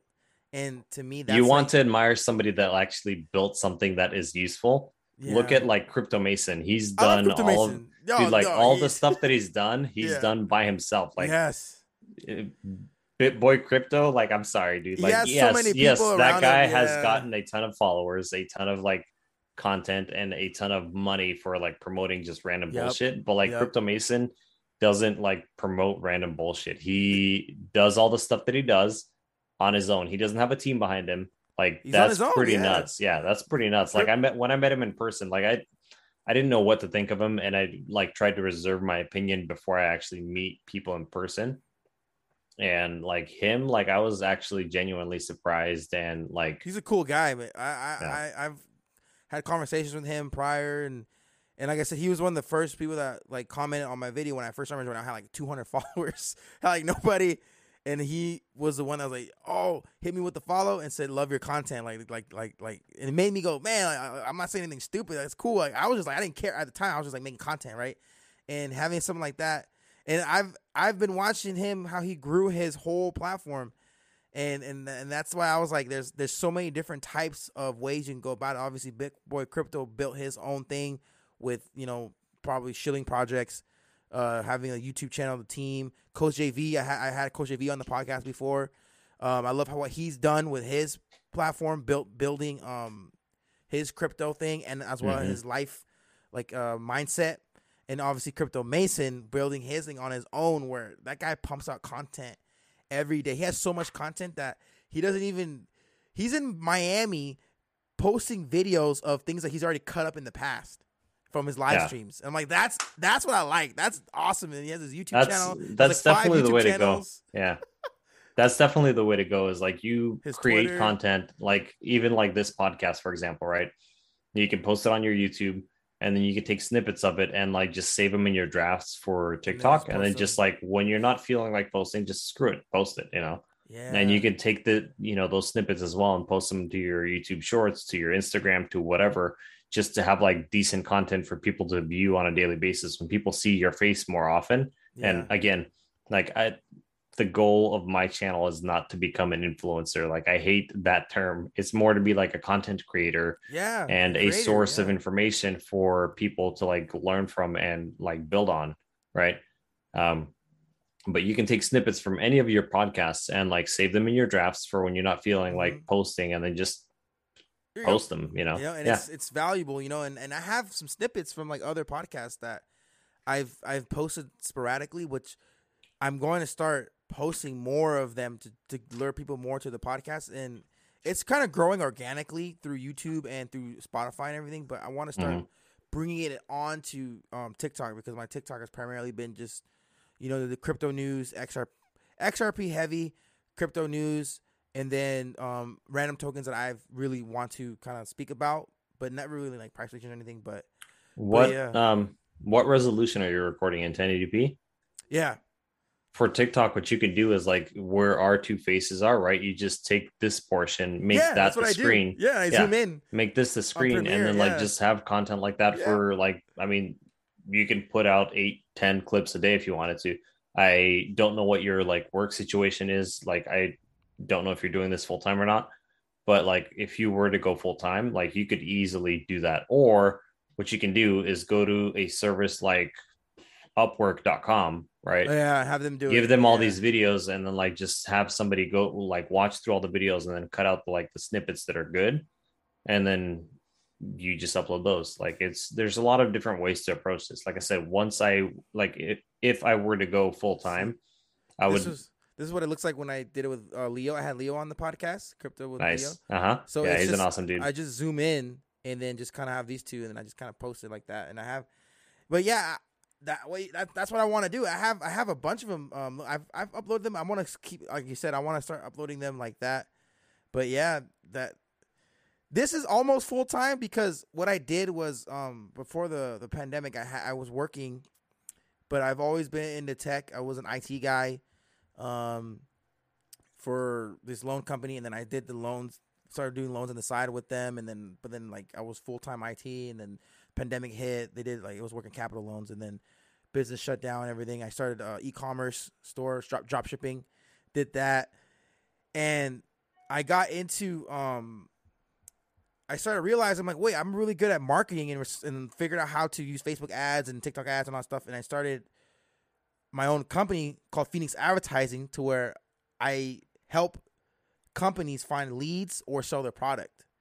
So I just run ads. I have like 3 clients right now, and I'm trying to build that out on the side. And I'm like, my only goal with that is just so that can be on autopilot, to where it's just me right now too. So to where I can hire some people, and then I can do this 100% full time. Because this, I was trying to do it. I wanted to make YouTube videos, podcast, everything like 5 days a week. I couldn't sustain it. So yeah, it's hard. So I was like, all right, I have to do one podcast a week and 2 YouTube videos a week. So that's 3 days a week, Monday, Wednesday, Fridays. And I was like, all right, that's my schedule. And then a TikTok a day. And some days where I'm like feeling good, I'll pump out like 3 or 4 videos. And then like now you're telling me like reassuring me to cut up these videos. I was kind of like, dude, I'm telling you, like even our conversation, right? You could take any like number of snippets from it. I'm sure that there's at least like there's so much that you said. That I'm very sure valuable. There's at least like 4 or 5 like good like 15-second clips that you can like post on your TikTok, and like that's free content. And then if you wanted to, with TikTok, I know a lot of larger content creators do this. I have yet to try it. I think that if I'm like close to my goal, I might like boost some of my videos. I heard about TikTok, that Crypto Network. He was talking about that. He does. Yeah. That. So on TikTok, you can do like more likes or just go for more followers.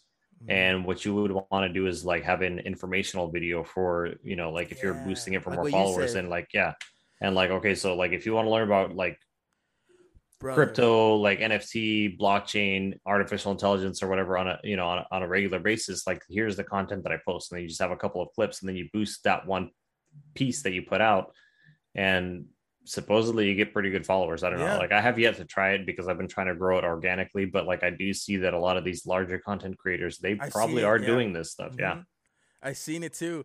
And like I was like, my thing was I was kind of worried because like how I wanted to post my snippets is it's not about me, because the podcast that I want to have is I want to ask the person on there what's their journey like.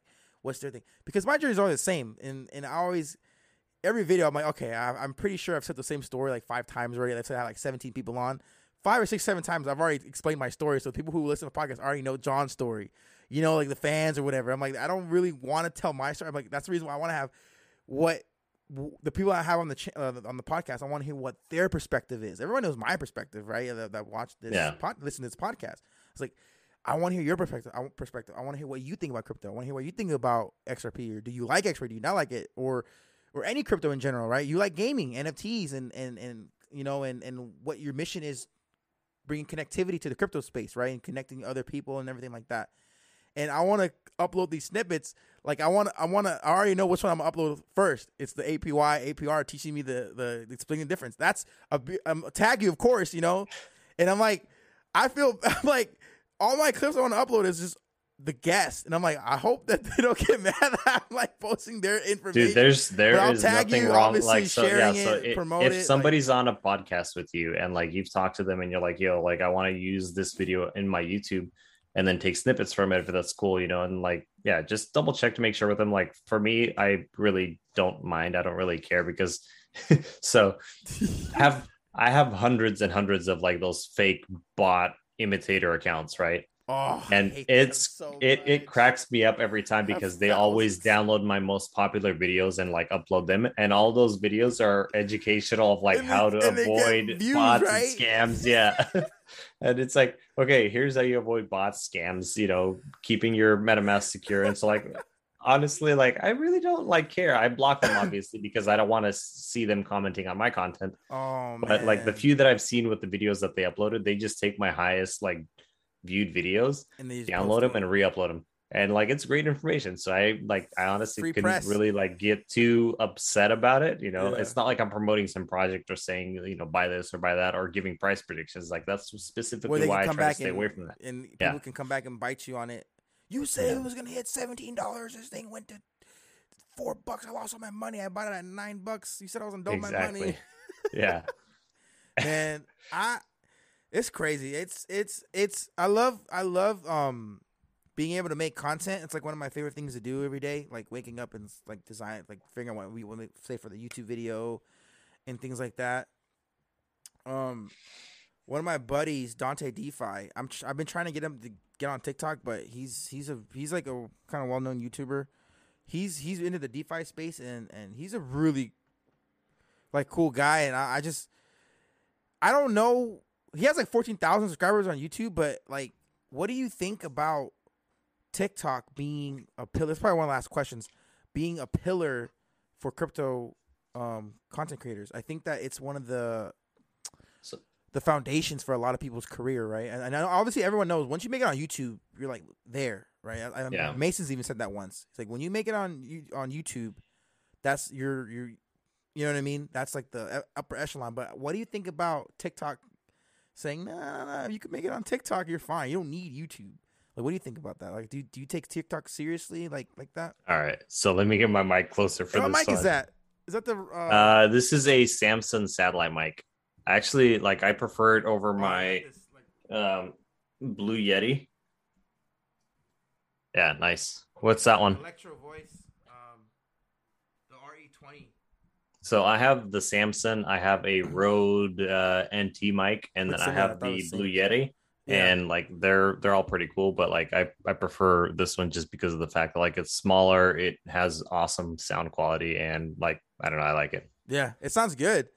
Yeah, that's why. So the reason why I brought up Dante, my friend Dante, is because he's really doing really well on YouTube, but he has yet to make a TikTok, and obviously he probably feels like he doesn't need to. So I wanted to ask you, I'm like, okay, like seeing as how we started on TikTok, right? And I see you're trying to go, going to YouTube. I've been trying to focus on YouTube. Do you think that most new content creators need to worry about YouTube, or is it just good to have like honestly all your Twitter, like, Instagram, everything, all the socials, right? Not just one. So honestly, like when I started creating content, it was specifically because of the bullshit that I saw on TikTok. And so like I focused only on TikTok. Mm-hmm. I had a YouTube before that had like around 1,000 followers just from my like gaming and like just live streaming on there. I have a Twitch that I don't remember how many followers I have on there. I have a Twitter that I hadn't used in years. Mm-hmm. And if people are trying to create content and like just starting off, I think that TikTok is one of the best platforms to start on for that. Yeah. Because of the fact that like you are able to get moved into your niche a lot sooner than like with YouTube, Twitter, TikTok, Twitch, Instagram. With TikTok, sorry, I think I mentioned TikTok instead of one of the other platforms. But with TikTok, what you're able to do is like you start putting out content, and the algorithm will put you into like the right place, and then people that are interested in it will follow you a lot sooner than they will on TikTok or on YouTube or Twitter or Twitch, you know, or even Instagram. And you have the tools with TikTok to just pull out your phone, have, you know, like start creating content, and like it's a lot easier to generate that content using your phone than it is to sit down, record a video, edit OBS, it. If you want to show some stuff. Yeah. Exactly. OBS, edit it. Like for me, when I sit down to do a YouTube video, it takes probably 10 times longer for any content than it does on TikTok. On TikTok, you have the app, you create it, you mess up, whatever, you delete it, you start over again, you're done. People like the authenticity on TikTok too, like showing, flipping your camera around and showing the whatever your screen. Like I remember that's how I started. I would just show before I got using green screen stuff, I would just flip the camera out and show my hand reading what I was, you know, the old school. It just it gives it a more like personal feel on YouTube. Like the videos are definitely more professional. Like I haven't gotten to that like professional stage yet on YouTube, but on YouTube the videos are definitely more professional. The thumbnails. But with TikTok, like I think that why it does so well is because of the fact that like people can relate more. Like they see that you're actually like doing this stuff in person, or you know, in like you're pointing at your laptop screen or at your other phone screen or at your computer screen, and like showing them like this project that you're talking about. Versus YouTube, like you know that those videos have like somebody sat down, edited them, you know, uploaded them, and all that other fun stuff. So I forgot what the original question was, but I think that TikTok is definitely one of the best platforms. Yes, one of the best platforms to start on. But it should not be your like goal to succeed on TikTok because of the fact that like, I mean, like before I decided to start doing crypto content, I did political comedy. And no joke, I think I remember that. My Samsung Note 20, which I freaking love the quality on, is device banned on TikTok. What? I pissed off enough people that they mass reported like my content because I was making fun of both sides during an election year. Oh. I thought comedy could get by, but no, it didn't. And so like they device banned my phone, so now I have to use my my Pixel 6 Pro and like my Note 9 for like crypto content. So I might actually go out and get an S a 22, I think, the newer one. I might get an S22 just to replace my Note 20, even though I so you're an Android guy. Yeah. Yeah. That's cool. That's why I was like, the original question, I guess, was like, do you think TikTok is going to be taken seriously as one of the platforms that you can? Obviously, it is. People are changing their lives with one video, right? It is quickly becoming an accepted platform. Yes, there are like projects. I mean, like even Alethea, right? Like I started creating content about them on both YouTube and TikTok, and like they noticed my content trending on TikTok, and like I never thought that a project that I'm excited about could be excited about me creating content about them, you know. Yeah. And like they reached out, and like we started this line of communications that I can get more accurate, more direct conversations with the team to be able to provide more accurate and, you know, timely information to people that are actually interested in the project. And so like it's definitely been a mind-opening experience and an eye-opening experience to be able to like just go from like, okay, I want to make content because like to try to offset some of this bullshit of like, versus, you know, now being like, okay, this is an actual like serious thing that I'm doing. So like, let's try to see if we can professionalize it a little bit more. So like you started off with your one, you know, with your mission, and then now it's taken off to where now you're looking into doing it full time and everything like that. It's crazy because for me too, I didn't even know what I was more focused on the YouTube, and then I just started making content on TikTok, and then it's crazy YouTube how, like if you're used to creating content on YouTube, TikTok is a breeze for you. Yeah. Like I'll tell you that, because you're used to sitting there. Yeah, you're used to sitting down and like creating, you know, working on this video, editing it, and like making sure that it's perfect, and then putting it out. Whereas on like TikTok, you can just be like, yo, I just had a bagel and like freaking XRP's pumping. We're going to go to 10,000. And people will like it, you know, like on YouTube, you do that, like nobody's going to give a shit. That's so funny. No. Yeah. And everyone, it's like a show. Like you, if you could turn your YouTube channel into a show where people tune in whenever your schedule and they tune in, you're good. Unless you're like Crypto Mason, where you just drop a video every day and get 30,000, 50,000 views. That's where I really want to go. You know like I mean? Crypto Mason, Blockchain Boy, like all those like guys that have a ton of followers, like they are smart because they started content creation like before the bull run. I mean, imagine if you or I had been creating content when we first started crypto. I mean, like look at Crypto Granny, right? Like she's popping right now. She's got, what was it, like 60 to 80,000 followers now on TikTok. She blew up. If you like, if either one of us had started creating content back when we first discovered crypto, like we would even be pretty high up there. 2020, even as early as 2020. Yeah, but for me, like it was never about the followers or about like, it was more like my phone got, you know, device banned from TikTok. And so like I got another phone, like started looking at like crypto TikTok to see like what people were talking about, and just got pissed off with all the bullshit and, you know, ads and scams and stuff. And I'm like, okay, I'm going to try to offset some of this crap. And like, it's been honestly really, really cool because I've gotten to meet people like Blockchain Boy, like Crypto Mason, like Joshua, Jake, like Crypto Wendy, like Coco NFT, Fairy Fiends, Mac Lorden, Demonic Crypto, like a lot of people that are really respected in the crypto space. And like, I've made friends with them. And like, they're really cool people. I never thought that like when I started creating content to offset some of the bullshit that I would actually meet some, you know, decent people. Yeah. And TikTok is a beautiful place to and it happens in every niche on there. Yeah. And that's what I love about TikTok is finding your own way of how you make content and people like you for that. Right. As long as you're not making content that people hate, because like I said, when I was creating crypto comedy, I thought it was hilarious. A lot of people thought it was hilarious. I think within like 3 months, I made it to like 30,000 followers. And then boom, like I started getting videos deleted, and then like they just kept on deleting videos. And I mean, like all of my videos stated like this. You made a new comedy channel, right? You made a new TikTok. You have to make a new TikTok. For after the crypto comedy? No, after you got like device ban and stuff, right? Did you have to make a new page? Yeah, it wasn't even a new page. Like if I log into any account from the Note 20, it gets instantly banned. Oh, okay. Instantly banned. So like that phone, like I don't even have TikTok on it anymore. But yeah, I had like one personal account on there and one personal account, one political comedy account on there, and they both got banned. And so like, yeah, like TikTok doesn't mess around. When you get mass reported like that, it's they I mean like yeah, not only do they cut you off, but like they don't even review the appeals at all.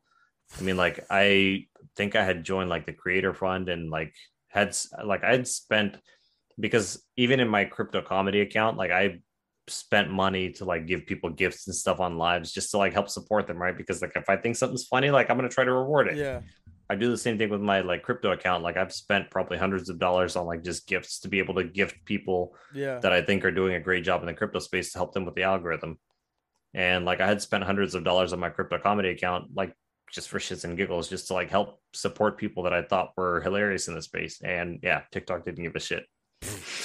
I've had one video, community guidelines, but there wasn't like anyone banning me or people reporting me. But yeah, like the type of content that I guess you make would probably make people mad because you're kind of calling them out, and it starts like beef with it. Doesn't, you know what I mean? Yeah, it doesn't help that it was in an election year, so like I was making fun of both sides, and like you know, it was just whatever.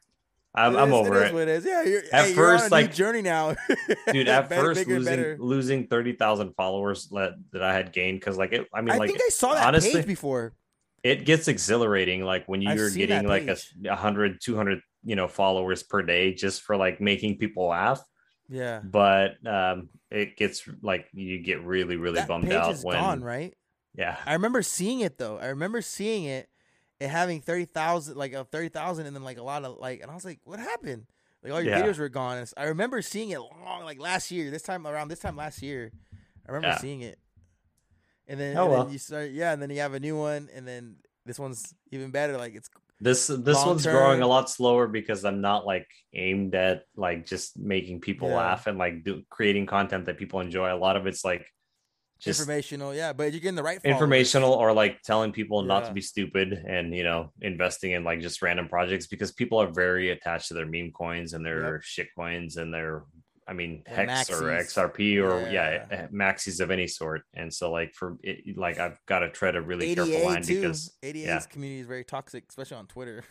I love Cardano, but I ignore any Maxi communities. Yeah. Screw those guys. I don't like it. So I named I don't know if you saw the video, but like we have a daughter now and we named her Ada after Ada Lovelace. What? Yeah, it's spelled. How does it spell? ADA. ADA. What? And she is an angel. Look at her. Wow. And she looks a lot more tan on the screen for some reason. But wow! Congrats. Yeah. She's adorable. ADA. Ada. Ada after Ada Lovelace, not after Cardano. Yeah, I know. I'm just kidding. That's so cool. Yeah, man. I think that how you're doing your content, it's gonna take you places. It's gonna take you far. We're hopefully we link up in a NFT NYC. That'd be awesome. We do like some like videos or whatever. Like that'd be amazing. Like let me know if you go there because I said if I can get a media pass, that'd be awesome. Same. But if I don't get a media pass, then like I'm still gonna plan on going. And like the last time I was in New York. I had a sick Airbnb. Let me see if I can find a picture of it real quick. Yeah. And it wasn't like super expensive. So like I plan on getting the exact same one. Did you, did you already apply for your media pass for NYC? Did you? No, not yet. I want to get at least 25,000 followers before I apply to it. Okay. And when you, in LA, you just bought a ticket. Yeah. Okay. Yeah. I applied. I mean, I'm just going to apply and see what happens. And I'm going to do the podcast next. Apply for the podcast. On behalf of the podcast. Yeah, I mean, like, why not, dude? And then I did the first one I did on behalf of TikTok and YouTube, but hopefully that goes well. But yeah, I mean, there's so many other events. I mean, coming up this year too. Next year they'll be back, and LA will be back, NYC will be back. San Diego recently. Yeah, if I can make it to New York, I don't know that I will do LA again. Just because it'd be interesting to go to NFT state. Miami, yeah. But so check this out. This was the Airbnb that I had last time. What, in New York? Yeah, in New York, and it was like the entire wall was all windows. I'm excited because I want to quit. Be like, this is the view from there. It's in Times Square too. That's where the NFT NYC is going to be at. In time, like that's beautiful. I can't wait. it's just those experiences that, like, you know, and you see all these amazing creators, whether it's NFT creators, other content creators. I'm gonna turn off my ring light for a second so I can show you this video or photo real quick, so just so that it's not like freaking out. But like, so this was the Airbnb that we had last time, and like that's the balcony, and then the view from it was sick, dude. And I think it was only like $120 a night or something like that. It's a small room, but like, wow, the view from it was just nuts. I'm excited. That's so cool. Dude, like, I had so much fun in New York. It was a dope city. Yeah, can't wait. I want to, you know, go and explore that stuff and meet people and see all these cool innovators, and I'm just happy that we are in this moment in time to where we are able to create content about something that's going to be to change the entire infrastructure of the whole economy, the whole world. And we're not just that, like, you're also at the, or I guess we are also at the forefront of like the space. So you're not only creating content, but also potentially profiting from it. That's and then that's inevitable. And like, that's yeah, like so inevitable. Like that's why for me, like, these events are like very interesting. It's not so much about like, I got to go to NFT NYC, you know, it's more like, okay, like I made enough money to where like I can put it toward this ticket. One, it's a tax write-off. Two, it's like more content that you can create about that event. And then three, like a lot more connections to like, dude, like I have phone numbers for people with like millions of followers, you know, that I like text with now on a daily basis just from NFT LA. Like I was friends with them before, but like once you actually meet them in person and they notice and they know that you're not like some fraud or some, you know, bullshitter, like, you exchange information and you guys just chat on a daily basis. That's the beautiful part. And that's what I want to experience when I, you know, get out there. You know, I messed up on LA because you were there. Everyone was there. Dude, like I said, like okay. You should have reached out. You should have reached out while I was in LA. Like I'm one of those people to where like, I love making new connections and chatting with people. And then, like I said, connecting with them with other people. So like if you end up going to NFT NYC or like, dude, if you get a media pass or 2 media passes, and then like, if I don't get one, dude, like I'll fly out there. If you get one, you know, like, definitely. Yeah, I'm with Cryptologic John, you know? Yeah. That I'll let you know, man, that if I get it, hopefully I get it. That'd be amazing. So here's the thing about those media passes is with the media pass, you almost always get into the VIP section and the VIP events. So it's a lot better than paying $500-$600 for a ticket just to get into like the general attendance. Yeah. Like, I'm media. I'm podcast, Cryptologic podcast, podcast. Exactly. But no, it was kind of hilarious because like I bought the pass for NFT LA. And people are like, so what are you here for? I'm like, I don't know, fun. Like just to like chat with people. And like, wait, what? Yeah. Like, yeah, like, I don't know. I just came out here for fun. Yeah. You paid $500 for that? I'm like, so, yeah, why not? Did you drive far? Like, are you far from LA? Like how far? 17 hours. What? Are you up north? Yeah, Portland, Oregon area. It was actually not bad. Like I love driving. So the drive down there was no problem. Yeah.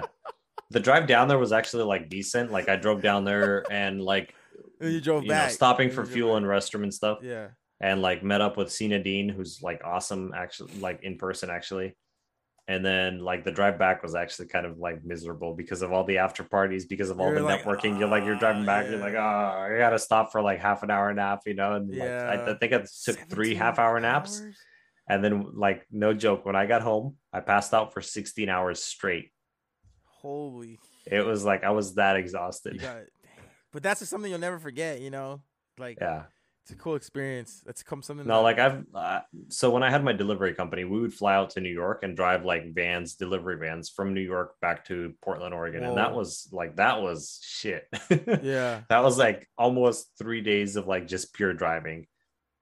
So LA is not that bad. Yeah, but yeah, man. Oh.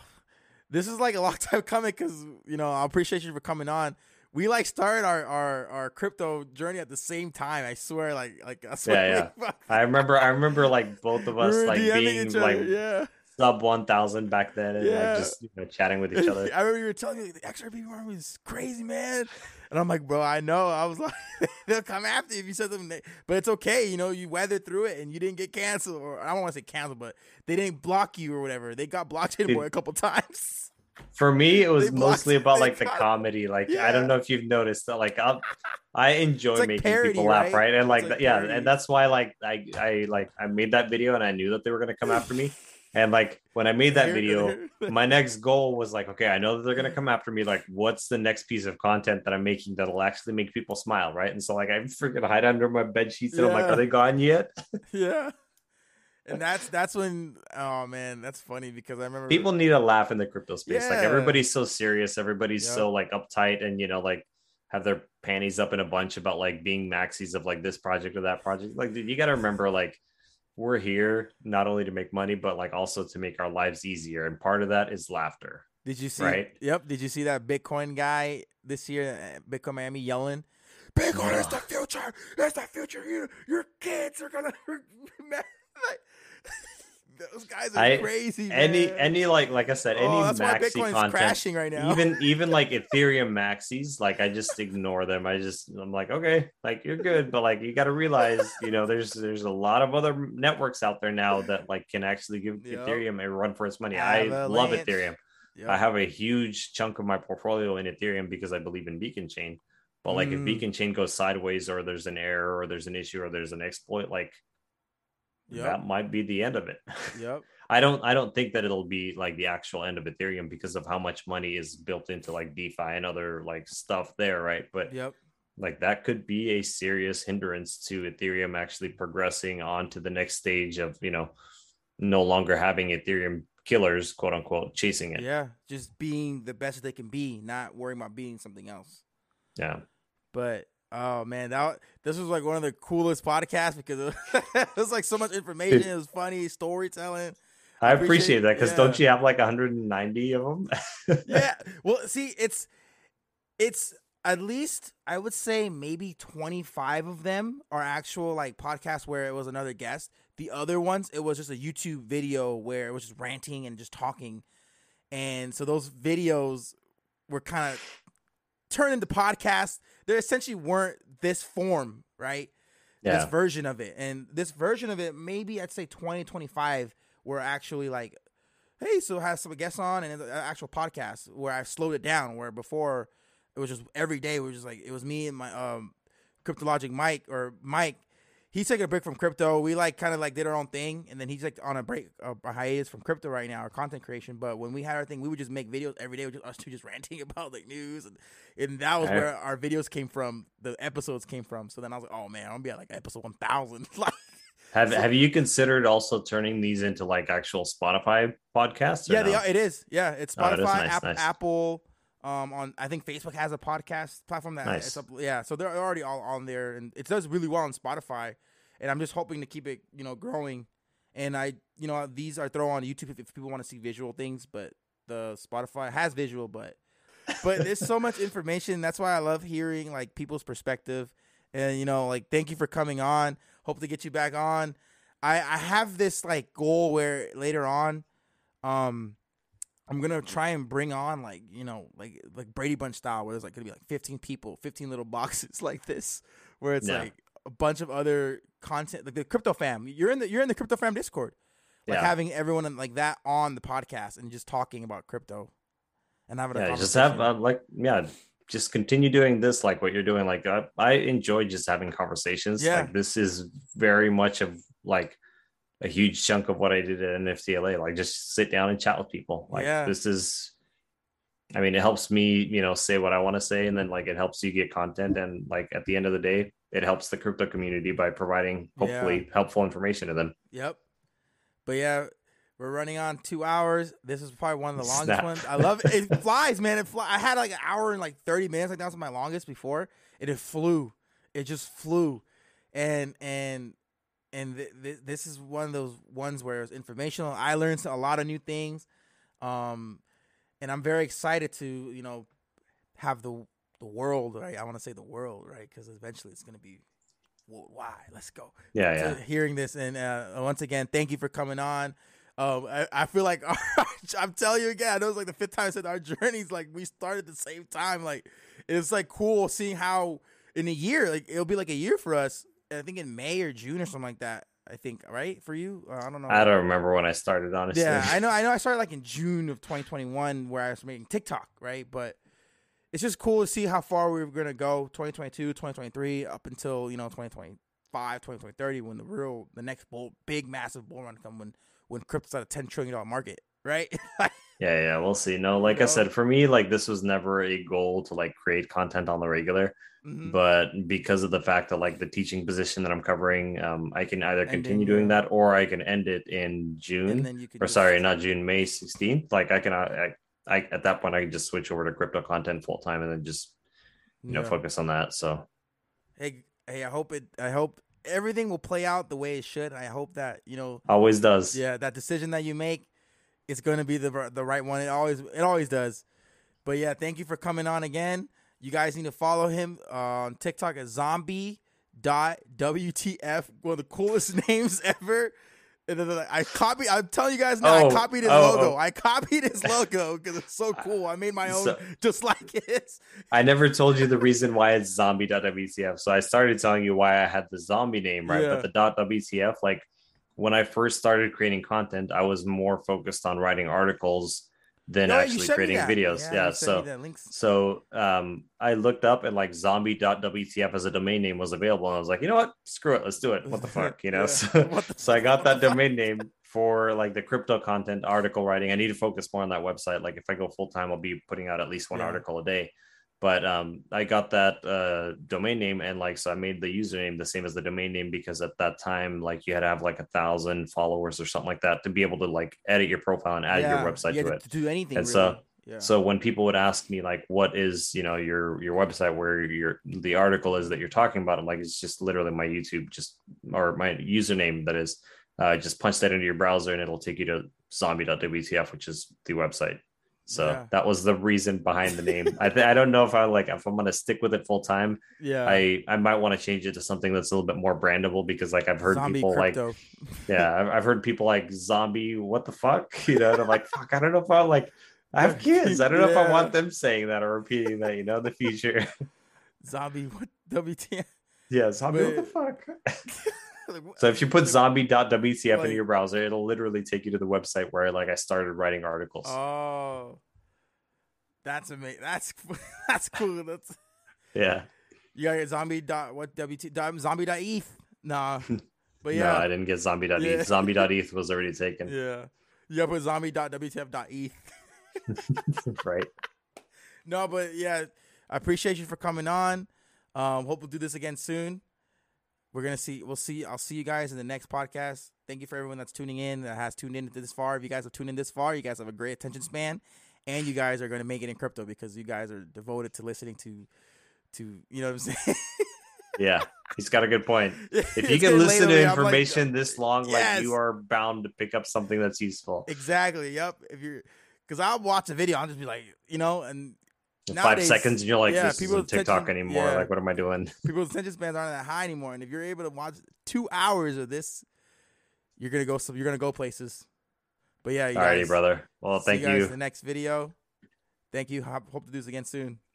For sure.